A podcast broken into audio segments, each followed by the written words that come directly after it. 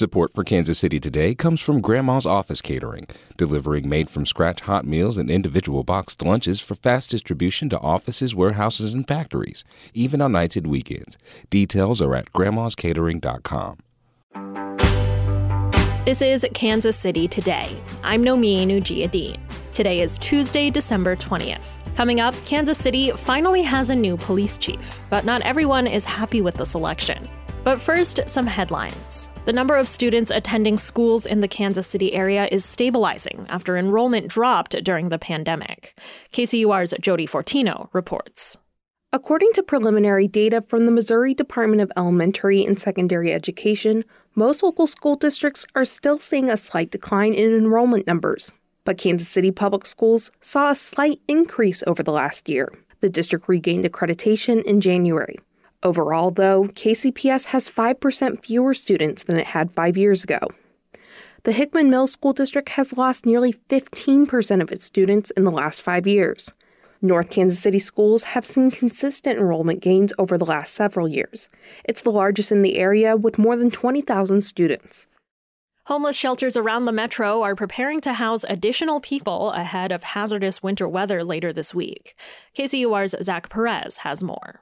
According to the National Weather Service, temperatures across the metro could reach as low as negative 8 degrees this week.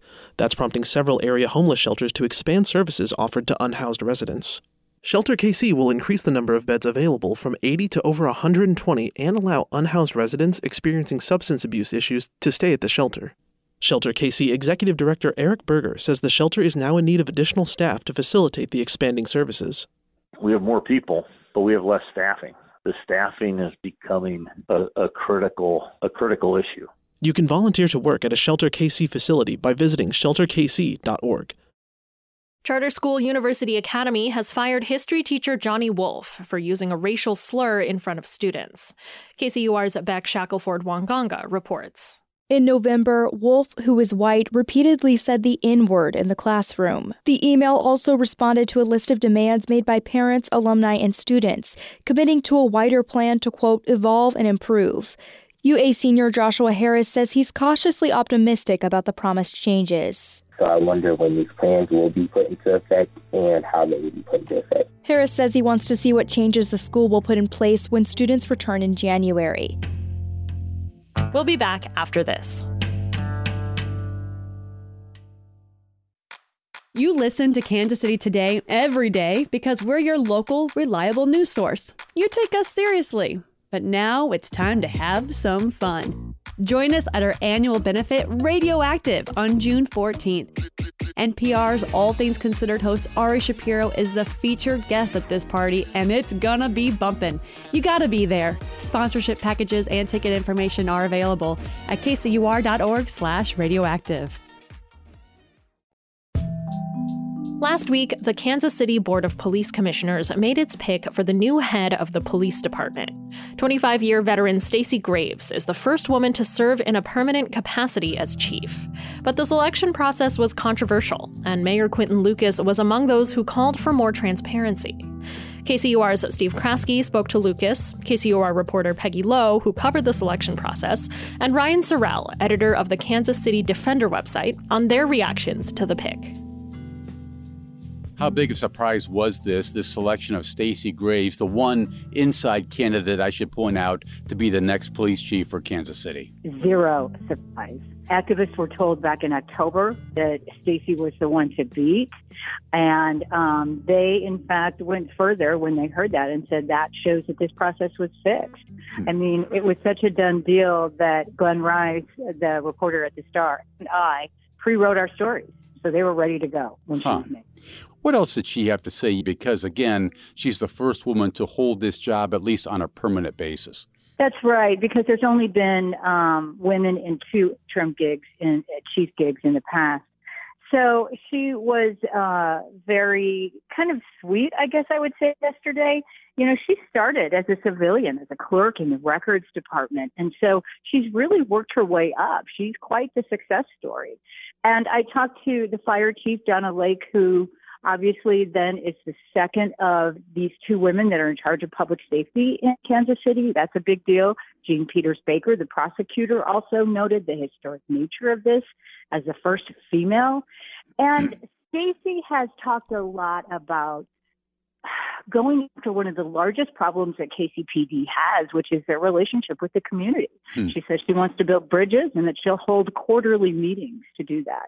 What did you pick up in your reporting from around the community? Well, to, to go to your first question, zero surprise by anyone. But for instance, Gwen Grant from the uh, Urban League of Greater Kansas City called the decision unconscionable. You know, she said this again shows that Kansas City needs local control of their police department because this was a state board. These these members are appointed by the Missouri governor, and they made this decision basically in secret. They held the interviews in secret. They um, made the decision. We didn't get to hear any debate about why they chose this woman as the police chief. And Gordon Grant is saying, you know, we everybody in town is saying we want transparency, we want community input. And so, why did this board do that? I will add this one extra thing too. I was surprised to learn yesterday um, some union members who were at the swearing-in ceremony also said that they weren't consulted. So the board didn't even go to the rank and file hmm. and ask union members what they wanted out of their next chief. So that is uh, that is pretty amazing. You know, Peggy, uh, just maybe a final thing. When this process began, I recall there was a whole lot of talk around town that it was time to consider an outsider. That the time had finally come. It's been since the mid 1970s since this city had an outsider police chief. What happened to that idea? Well, that's never been a popular idea here. Like you said, I mean, it was 1973 the last time they had an outside chief, and apparently uh, it was a pretty awful two years for that guy. So again, the state board would want to choose from the blue line within the department. And that's what they did here. Um, I will say too, one of the outside candidates, guy from Philadelphia Police Department, he'd been there 27 years. He was really impressive during the uh, interviews at the public meeting last Saturday. He seemed to really get it. He was the only black candidate too. So I do feel like there was a tough choice between Graves and uh, this man, his name is Buford. And so it is interesting that they did go with Stacey. They stuck to inside the department. And to point out here, Stacey Graves was uh, picked unanimously, right, Peggy? That's absolutely right. And from what I understand, she was uh, Mayor Lucas's favorite pick too. Okay. We're joined now by Kansas City, Missouri, Quinton, uh, Mayor Quinton Lucas, who also is a member of the Board of Police Commissioners that made this pick. What swung you towards Stacey Graves the last couple days? I think that as we looked at all the candidates, we did do outreach to Philadelphia. I spoke to the mayor and others, and uh, Deshaun Buford, the candidate that Peggy just described, was a very good officer, a talented one. I think when we looked at the balance of, of records, backgrounds, even some information that had been out in the press as to all candidates. We thought that Stacey Graves was not just a choice that had innovative ideas, but one who could hit the ground running without a number of questions about her past, and uh, that's why I believe the board ultimately said she is is the best candidate to lead our department into the future. When this process began, there was a lot of talk in the community about, hey, it's time to bring an outsider into this force. We haven't had one for decades. What happened to that idea? I don't think that idea ever died. Um, if you look at actually who applied to be police chief, there were a, it seemed like quite a few internal candidates. And as we narrowed down the field, getting to a majority of finalists who were outsiders suggested to, to me at least that there was an interest on the board. And this is something I fought for in the board meetings that, as was noted, none of you got to see because they were in closed sessions, typically, which I opposed. But nonetheless, the board was actually saying, how can we get an outsider who speaks really to things that need to change? Some of that relates to accountability certainly community relations, and then ultimately who can have some new way to address violent crime we all were interested in at least new ideas, new voices. It was our view ultimately that Stacey Graves, although an internal candidate, did present a lot of those change ideas that could help Kansas City long term. Help me there. What kind of change ideas are you talking about there, Mayor? You know, a few things that I think that she has suggested that are different than perhaps what you saw with her predecessors. One, more regular community meetings and interactions for the chief of police, particularly in the communities that are most impacted by both violent crime and the presence of policing, our inner city black community in Kansas City. That is what I appreciate, at least hearing some discussion of. She's also talked about how we can change the shifts and the hours that our police officers are working, perhaps to both better deploy and to make sure that we're attracting officers. On the violent crime side, I think that's actually the deployment point fundamentally. She's actually shown a real interest first in having officers that are back on patrol rather than as many people in administration. So you have the enforcement side. But she's shown a real commitment to our Partnership for Peace program, which is actually working with groups like Ad Hoc uh, working with Aim for Peace to make sure that the police department is is working with them, not just fundamentally saying we do our own thing, you do yours. She has a strong relationship, or at least is building one, with our Jackson County prosecutor, with the mayor's office, and others. And that's something that's appreciated. And, and, and you've covered this for a while. It is starkly different than what we had under our previous permanent chief. Know, we've never had a woman chief before, at least on a permanent basis, Mayor. How significant is this moment to you? I think it is a substantial moment for Kansas City, and I think it is important change for this department. I, I believe that we have had talented women officers, LGBTQ officers, officers of color, who at times have not felt that promotional opportunities and advancement have been there for them. I did see in the room yesterday that there were a number of women who, who came downstairs to congratulate her, and not just officers people who worked on the civilian side, administrative folks, any number of folks that said this is a big deal for us. And I hope what it shows isn't so much just that there are now opportunities for women at KCPD, but that there are opportunities for anyone at KCPD. And ultimately, what I hope that tells the public is that the department will be more responsive, more transparent, more open to people, no matter your background, no matter where you live in Kansas City. You know, Mayor, we've talked on this program with you any number of times about new ways to address violent crime, new approaches, the need for new thinking. What you're telling me today is that you think that Stacey Graves, our new police chief, she was the best position to deliver what you're talking about there.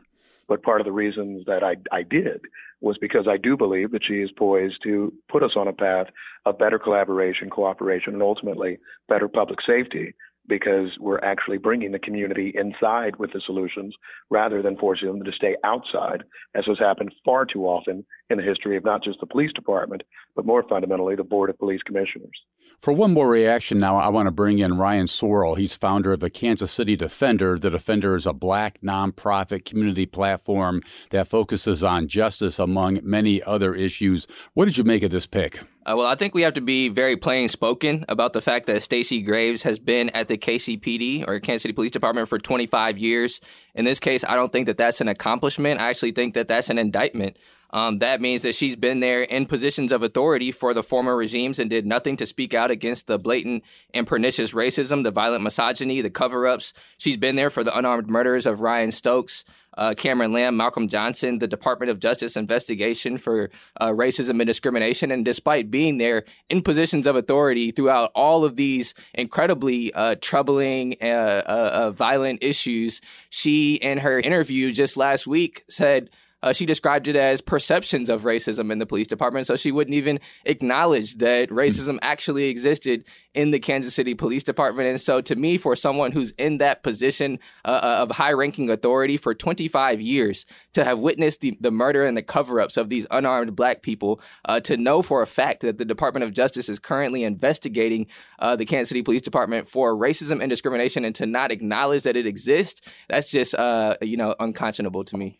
As you watch this selection process, did your platform, the Kansas City Defender, have a choice among these three candidates? Uh, we didn't, uh, which I want to give credit and uplift the work of organizations like Decarcerate KC, who actually interrupted and disrupted uh, that that last public hearing that took place. They said that it was undemocratic. They said it was authoritarian.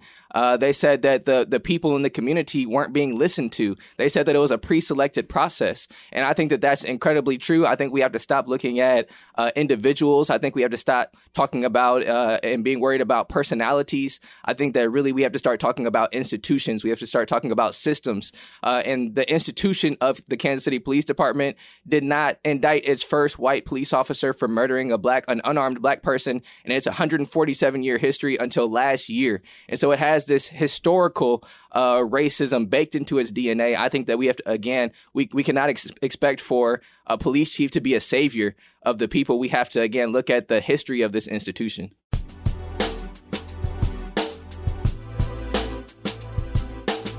That was KCUR's Steve Kraske speaking to KCUR's Peggy Lowe, Kansas City Mayor Quinton Lucas, and Kansas City Defender founder and editor Ryan Sorrell.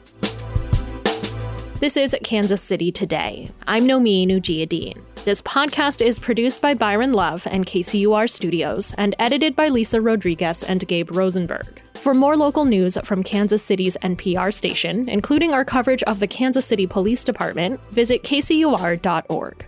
Tomorrow, we'll get an update on the massive Keystone Pipeline rupture in northern Kansas. Thanks for listening, and I'll see you soon.